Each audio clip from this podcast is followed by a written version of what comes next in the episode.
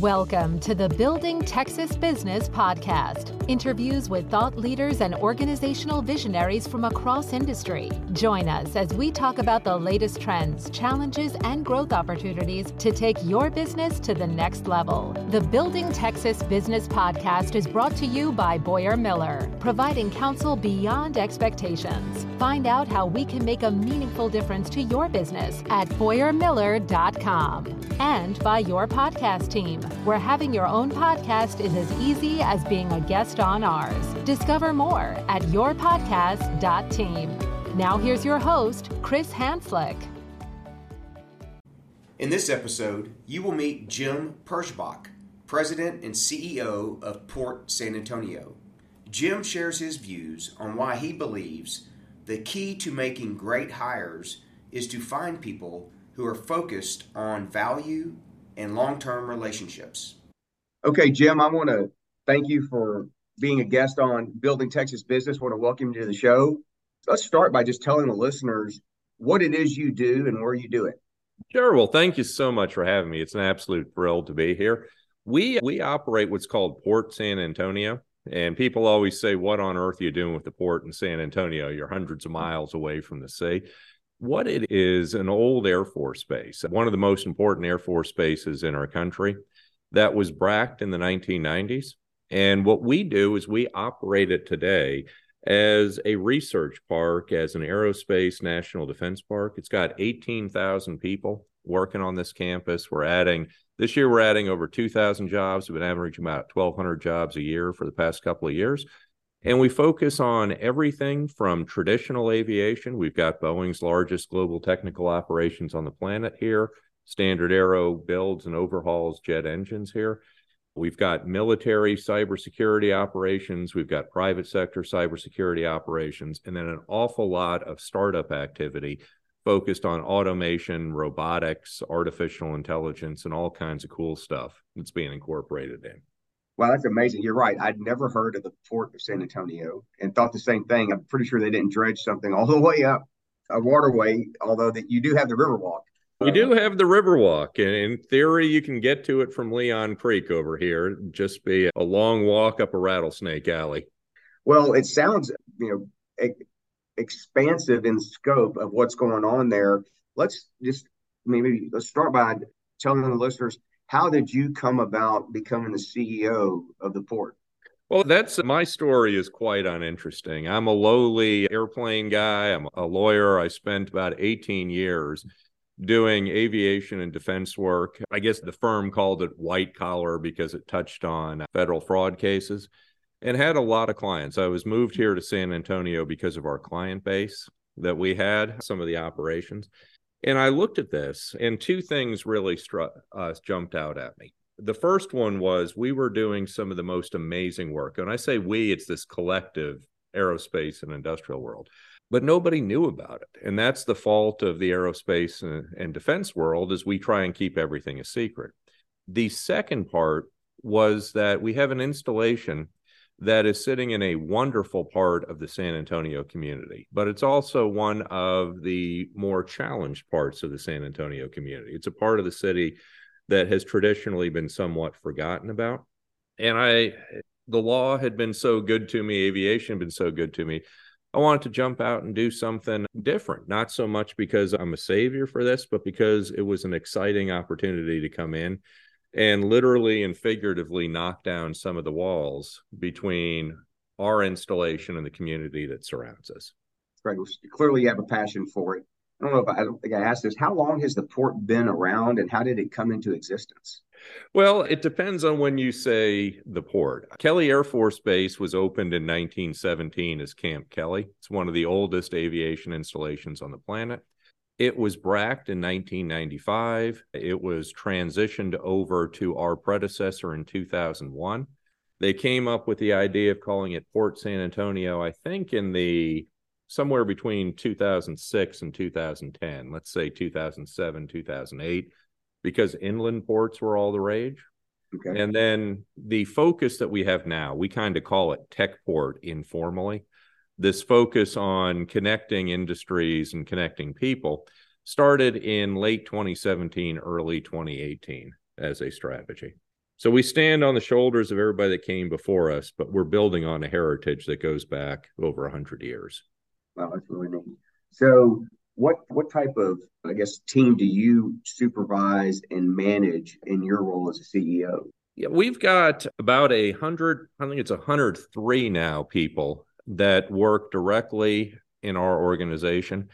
And then we've got another hundred and some odd folks that work with some contractors for us, particularly with the Boeing Center at Techport, which is this massive entertainment arena that we have built here on the campus. So there's about two hundred some odd people direct and contract that work with us on any given day. And then there are eighteen thousand people that work on this campus with massive employers like Boeing and Northrop Grumman, down to some really exciting startups, some of which they're growing like weed, some of which are still one or two people. That's a lot to keep your hands around, it sounds like. Well, it is, but I'm just the pretty face for a lot of good people. And I can say pretty face because nobody can see me, and I'm trusting you're not going to put my picture up. That, that I promise, you know. But, uh, so I guess you've been there now almost ten years. Yeah. Tell us, let's talk a little bit about how you've gone about building your team, specifically the one hundred and now three plus, you know, almost one hundred contractors. What are some of the things that you have found to be successful in hiring the right people? It's looking at people who look at what they do on a day-to-day basis as a long-term relationship building, not as short-term. At our core, we're just a real estate development company. We're a real estate development company that functions as a political subdivision of the state of Texas because it's a publicly owned asset, but we don't get any tax revenue. We don't get any direct support from the government.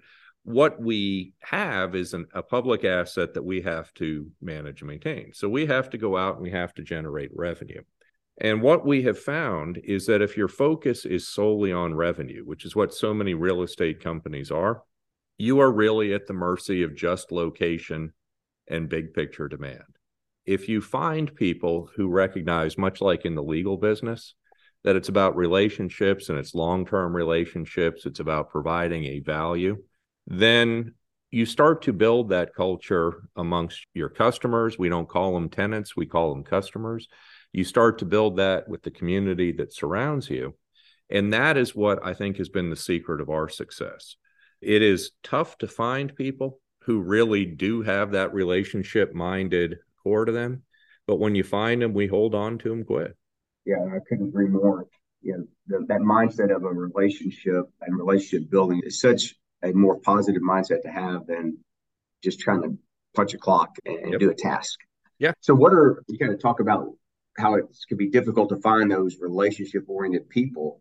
Let's talk about the last few years. I mean, you know, with uh, all the challenges employers have faced, what are some of the challenges that you faced there at Port San Antonio as you tried to fill positions or grow the team? Yeah, so we had two teams that we were trying to grow at the same time. The first was our internal operation. And right during the pandemic, we had our customers seeing massive growth. We've got companies that are doing some really groundbreaking work with not healthcare in terms of the actual biomedical delivery, but the systems that go around healthcare, everything from the information technology of that to building these medical modules that can be put in the back of cargo airplanes. And so one challenge was not only bringing people back into an office, because it is really hard to collaborate across systems and across teams when everybody is remote. I hear a lot of people saying, well, my team functions really well remotely. And that's easy to do. You can build very functional teams with trust where they're all working remotely. But when you have to work hand in hand with a different team in the organization, or in our case, different teams from different organizations, there has to be that level of collaboration. And so what we did is two things. One, focus on giving people flexibility and treating them like adults. Those who can work remotely from time to time, we let work remotely. For those folks who can't, if you're working on mechanical systems, it, for our landscapers and that type of stuff, we can't say work from home, but we want to provide them the same level of flexibility and the same level of treating them like adults, treating them like colleagues that we do. And that worked. With respect to building those relationships with the customers, that never ended. During the height of the pandemic, I'm very proud to say that we had people both on our team and on our customer teams that were not shy about finding ways to get together, to work together, while still making sure that they were being safe. That's great. Yeah, you know, to me, this issue of work remote, and, and now, you know, people are kind of migrating back to a hybrid. At the at, at the core, there's kind of two fundamental things. If you're having an issue with someone, it's probably more a performance issue you would have had even if they were in the mm-hmm. office all the time. And the second is, it goes back to what you said a minute ago, in my view, and that is, if you're really hiring those people with a relationship mindset, you're not going to have to tell them that they should be in person, because they're going to naturally want to be more than not, but enjoy the flexibility to work remote, you know, from time to time. I think that's right. And, you know, one thing I found, because you're in the law business, in law firms, we're a unique set of creatures. We've got people who, uh, whether it's a personality defect or whether it gets trained to you, but there's a certain lifestyle that we have. And teams become very fluid within law firms. The role of a lawyer, you may be the lead on one project, you may be support on another project, you may be doing sales and customer capture, you may be doing back office stuff, but it flows. Right. And their hierarchies are less important than just getting the job done. And what I have found, the most interesting thing for me, jumping from that law firm world into this world, most human beings don't operate like that. And trying to bring somewhat of the law firm culture is difficult. You've got to find people and start to treat them as colleagues, which we do in law firms. The other thing I've noticed is, and I think it's just who goes into law firms, we tend to be thicker skinned. You know, so many people dislike us every day. The business is so nasty. You get your feelings hurt, but you get over it quick. People in the real world are, they're more sensitive, and it takes a different level of dealing with them. But what that has led me to believe is the importance of people being physically together. It is really hard to miscommunicate and to misread cues when you're doing it over text messages or even Zooms. That people being social creatures, when you bring them together and they can read those cues, they can intersect with people, it is so much easier. My mind always goes back to that Key and Peele skit of them sending text messages and Key thinking he's just being a nice guy and Peele getting, oh, excuse me, Peele being a nice guy and Key just getting angrier and angrier at how he's reading those texts. Right. It's so true. So what, I guess, how would you describe the culture that you feel you built there at Port San Antonio? I, I think it is constantly in, in flux. What we try and do is let everybody know, regardless of their position in the organization, that we really do value them as colleagues. The challenge, I think, is the challenge that every organization has, is you at some point have to find who has the stick to make the decision. And then once the decision is being made, make sure that gets communicated and spoken in one voice. And that's something that we candidly, even with two hundred some odd people working in our couple buildings here, we're starting to struggle with. It makes me feel a little better because I know it's the same issue that our defense department's having, that major corporations are having. But I think this is the next level of what's going to happen with the challenge in organizations, is as the automation comes in, as people spend less time doing physical work, as they move away from being just functionaries, and the human intelligence becomes more and more important, it becomes more difficult to work that collaborative systems engineering when you build an organization. And that's mm-hmm. going to be really interesting to watch, especially with things like artificial intelligence and automation coming into a lot of tasks that traditionally were done by people. Yeah, I mean, certainly that's the hot topic now, and it's rapidly developing, and which means it's rapidly changing things. What are, you mentioned the kind of experiencing some challenges in communicating across your two hundred folks in a few buildings. Can you be a little more specific? What are some of the challenges you've seen recently? And what are you doing to try to overcome those? Yeah, so it, it's a challenge. And I put this situation solely on me. For the past couple of years, I've been trying to squash down and flatten out the organization as much as possible and empower people to get things done. We have many people whose jobs keep them really out in the field. They're working either directly with our customers across this campus, which is nineteen hundred acres, or in some cases, they're around the country and they're around the world scouting for new talent, scouting for new technology, scouting for new customers.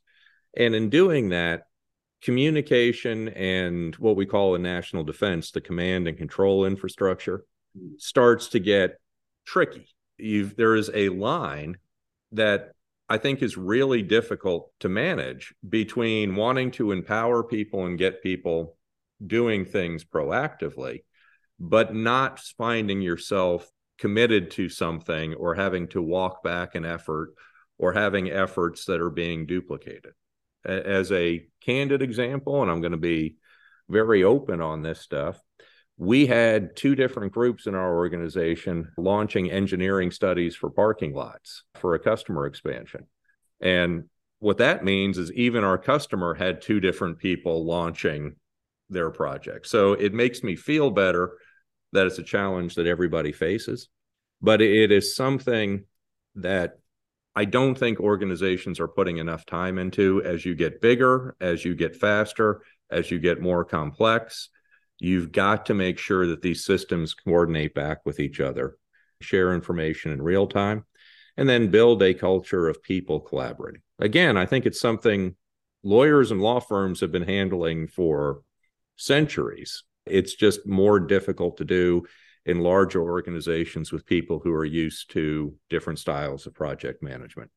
I think, you know, the learning there is lots of things change over time, but some of the fundamentals don't, right? Right. And, and communication is key. You may, the way you communicate may be a little different, but the fact that you need to communicate clearly and the importance of that is a fundamental that should not change. Right. Let's talk a little bit about your leadership style. How would you describe kind of your style and how you try to show up as a leader in the organization? Oh, that that's a good question. That requires me to be more reflective, and you should probably ask other people. In my mind, I am a charming, sophisticated, easygoing, empowering person that everybody loves. And I'm sure that... And is, really good looking. And really good looking. And then I... You know, I've seen pictures, I'm looking at myself on this Zoom and I own a mirror, so I know none of that is true. Uh, like everybody else, I'd say that I'm trying to figure this out a- as you go through it. It is difficult for every human being. Everybody says we want to have collaboration. We want people coming in. Everybody says listen to other people. Everybody says don't be arrogant. But I will tell you, whether it's speaking to my board of directors or it's talking to stakeholders or it's even internal conversations, if somebody says something to you that kind of prickles you because it's a different way of looking at it, that your initial reaction is to be dismissive. This person doesn't know what they're talking about. How dare they? And so what I am trying to do more and more is be more self-aware and more understanding of when other folks have those same challenges. You can't ask somebody to collaborate, to communicate, to be open to new suggestions and new ideas if you aren't yourself. And I am hoping that comes across. I can tell you that organizationally, we have almost no turnover here, which is a nice thing to see. So That's either impressive. People just really like being around me, or we pay really well, or I don't know. But at least uh, that comforts me when I walk around. I think all these people can't stand me and my arrogant walk and my obnoxious voice. Yeah. Well, no, it sounds like you're doing something right, because turnover is a good indicator of that. Any any lessons you've learned as a leader, and I pr- I'm going to go a little deeper. We tend to learn the lessons the hard way, right? Where we make a mistake or, or you know, a decision that we looked at was, oh, that wasn't the right way, but we learn from it and improve. Anything that comes to mind for you where you felt like, man, that was a, learning a lesson the hard way, but I am better for it? Yeah, I, I think there, there are several of those. The hardest one, I think, was learning how to really let go. What I have a real passion for this campus. I knew what Kelly Air Force Base was before I could find San Antonio on a map. I'm not from San Antonio, but I knew the work that was being done here. I remember being in D C and talking about Kelly Air Force Base years before anybody thought about closing it, and talking about what the workloads would be here and what the future would be for this installation. But in doing that, what I've realized is I can become very closed off to other good ideas. And so these are situations of lessons learned, not where anything has gone wrong, but there have been times that folks in this organization have brought forward some ideas. And my initial reaction was to say, that is the dumbest thing I've ever heard of. You're not listening to me. You're not listening to what we're trying to do. And there's one, it's a guy on our team named Ray Flores. And Ray is a fantastic, fantastic mind. And he's got a real passion for historic properties. We've got a whole neighborhood here of houses that were built in the nineteen twenties out of the shipping crates that the airplanes were sent down in. And they've okay. been rotting in place because nobody took care of them for decades. It was the old commander's headquarters. And Ray came up with a plan to not only get those reactivated, but to partner with the city and the city's historic preservation district to do it in a way that is allowing it to be a research laboratory and a training laboratory for people who want to work on historic preservation, to bring people in who are working on fixing up these homes because they're training and apprenticing in that type of work. And it's going to create a little community where you can put in things. Ray's got some ideas for bee gardens and flower gardens and everything else. My initial reaction when he came up with that was, what are you talking about, man? I don't want housing. I don't want those architecture people. I want airplanes. I want cool stuff. I want all of this. But watching how he managed that, how he he took the the initial rejection, he took the the frankly nonsensical I don't want to change mindset, yeah. put it together, put it in context, and explained how it was going to add value to everything else that we're doing. And when I go over there and I see what's being built up, and it's really just started, it's an absolutely amazing process. And it's something, it's not just the idea, but it's the recognition that it's an idea worth having, and the coming forward with it to explain how it adds value to the system, I think was tremendously expre- impressive the way that he did it. And for me, the lesson was, you know, don't be arrogant. And I'm the most arrogant human being on earth, but hypocrisy is a human tradition. So I get so frustrated when people don't listen to my brilliant ideas. Right. And the, the lesson I took from how Ray did it was he did it in a charming way, without getting angry and pounding on tables and saying, nah, nobody's as smart as me. Watch, you know, hold my beer. Right. That's well, I mean, yeah, go ahead. You may not think this, but it definitely a demonstration by you of some humility to allow that project to go forward, recognize that Ray had a great idea. And I would think that meant a lot to him, and others see that in the organization that, to, you know, to kind of maybe push where they think you need to listen again. Yep. You know, that's, making that's me listen's a good thing, because man, I'm unpleasant to be around some days. So you've kind of talked around this, and, and I'd like to hear more. This may not be directed maybe at the port, but I think so, because it feels like what San Antonio is doing there is innovative. So I want to talk a little bit about innovation, not just in your organization specifically, but in the uh, the customers that you talked about. What kind of innovation are you trying to implement, and that you see being implemented that maybe you're maybe borrowing from? Yeah, so that, that's a great question. What the innovation that we are focused on is finding stuff that makes our core industries better. Aviation, national defense, critical infrastructure. And it is really tough to do, because you need to find people who look at a problem from a different perspective, which means they come from a completely different mindset, a completely different culture, a completely different viewpoint. But you can't have just tinfoil-hatted crazy people coming in and running the asylum, because things will go nuts. Right.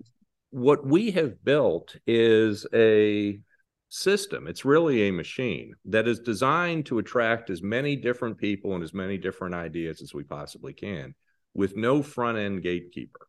We don't question whether anything makes sense or not at the front end. There are ways that you can do that as you test it up, and then we bring together different entities, different people, different organizations to sanity check and prototype things. And there's a couple of examples that I'm real proud of that show this in work. One is we have a seventy-two foot tall robot sitting at the end of the runway, has a twenty kilowatt laser attached to its arm. It's a directed energy weapon. We could cut a building with it, but we're not going to do that. It takes the paint off of an airplane in sixty percent less time than human beings do it, eliminates all the danger and the toxicity of doing that, and takes what would normally be chemicals that would kill you and turns it into two and a half pounds of dust that you could toss in your kitchen garbage without a problem. And it takes the cost of building the stripping hangar from astronomical to very doable. And in doing that, it addresses two challenges that we've had in aviation on the military side and on the commercial side. That sustainment cost and the peaks and valleys of it meant we have commoditized the work, we have offshored the work, we've had a lot of platforms just sitting fallow. And this allows them all to go back to work and allows us to upskill the human beings. The guy who came up with that idea was a computer software salesman. Really? And the point is, now he didn't develop any of it, right, but he had the idea and he ran it and he put it together. He just needed to be connected with the people who have the different skills, the robotics, the lasers, the optics, the HEPA vac, which is the scariest thing on earth. I feel like a puppy dog next to that thing because a seventy-two foot tall vacuum is loud. The airplane people who can work on it and the facilities in which to work it. There's another one I'm real proud of. Met this guy in the back of somebody else's laboratory. And he was developing a LIDAR system, putting it on the back of a robot because he had a friend in real estate. And that friend said, it's really hard to go out and measure these buildings. It's expensive. You have to bring a lot of people in. You have to upload it to C A D. It takes a lot of time. This system measures and uploads a space to within a centimeter or two of accuracy and does it almost instantaneously. We took him to Atlanta to an aviation show, and we put him in our little museum down here. And the next thing you know, he's being named by Aviation Week as one of eight startups in the world changing aerospace. And the reason is, unbeknownst to him, when other people looked at that solution, they saw it as having potential to do everything from optimizing the way that you utilize a hangar space to being able to scout out a lunar cave that we can use for a lunar manufacturing facility. And the examples abound. There's a gentleman on our campus named Sam Jimenez. We just put him into the San Antonio Aerospace Hall of Fame. But Sam is one of the few ar- space architects in the world right now. And he is developing systems with NASA and a couple of private sector companies to melt lunar regolith, to build a landing surface for reusable rockets, and then to grind lunar regolith and turn it into a filament that can be used to three D print a habitation cap on top of a lunar cave. It's just amazing work. That's crazy. But Sam also runs a foundation called the WEX Foundation. And he brings in eighth to twelfth grade students who work with him, work with the NASA scientists, the research scientists, Southwest Research Institute on the same work. So if you walk into our museum space, you're going to see a one seventh scale version of this hang printer. It's still about fifteen feet tall, and it works. But it was put together by a bunch of students working with those scientists. So at the same time, what we're doing is showing these people, these kids and not kids, that you can really do anything you put your mind to as long as you do it. Last thing I'll say, all of this sits in our Boeing Center at Techport, which if you go look at it, looks like any other arena and entertainment facility on the planet. But to show you how bad a businessman I am, we're never going to make a profit off of that building. That building, which has hosted Smashing Pumpkins and Judas Priest and Parkway Drive and Paw Patrol is going to come in there and do some shows.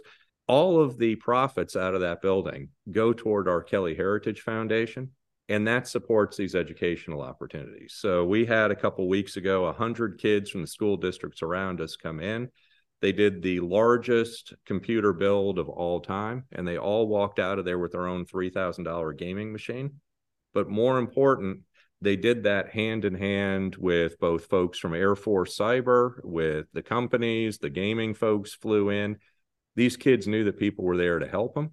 And we hope that those kids come back and they start to continue, whether it's coding, cybersecurity, robotics, That's what we're trying to do here. I can't even remember what you asked me, but it, when you talk no, about innovation, we started with innovation, bringing people. Uh, it you know, it's a what I love hearing is that you know from you know somewhat of a novel concept to bring these defense and security companies together in one place to create and collaborate.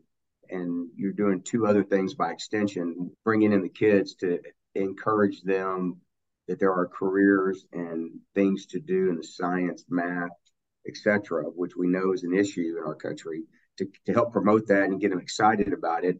And at the same time, preserve the heritage, which is, as you said, over one hundred years old.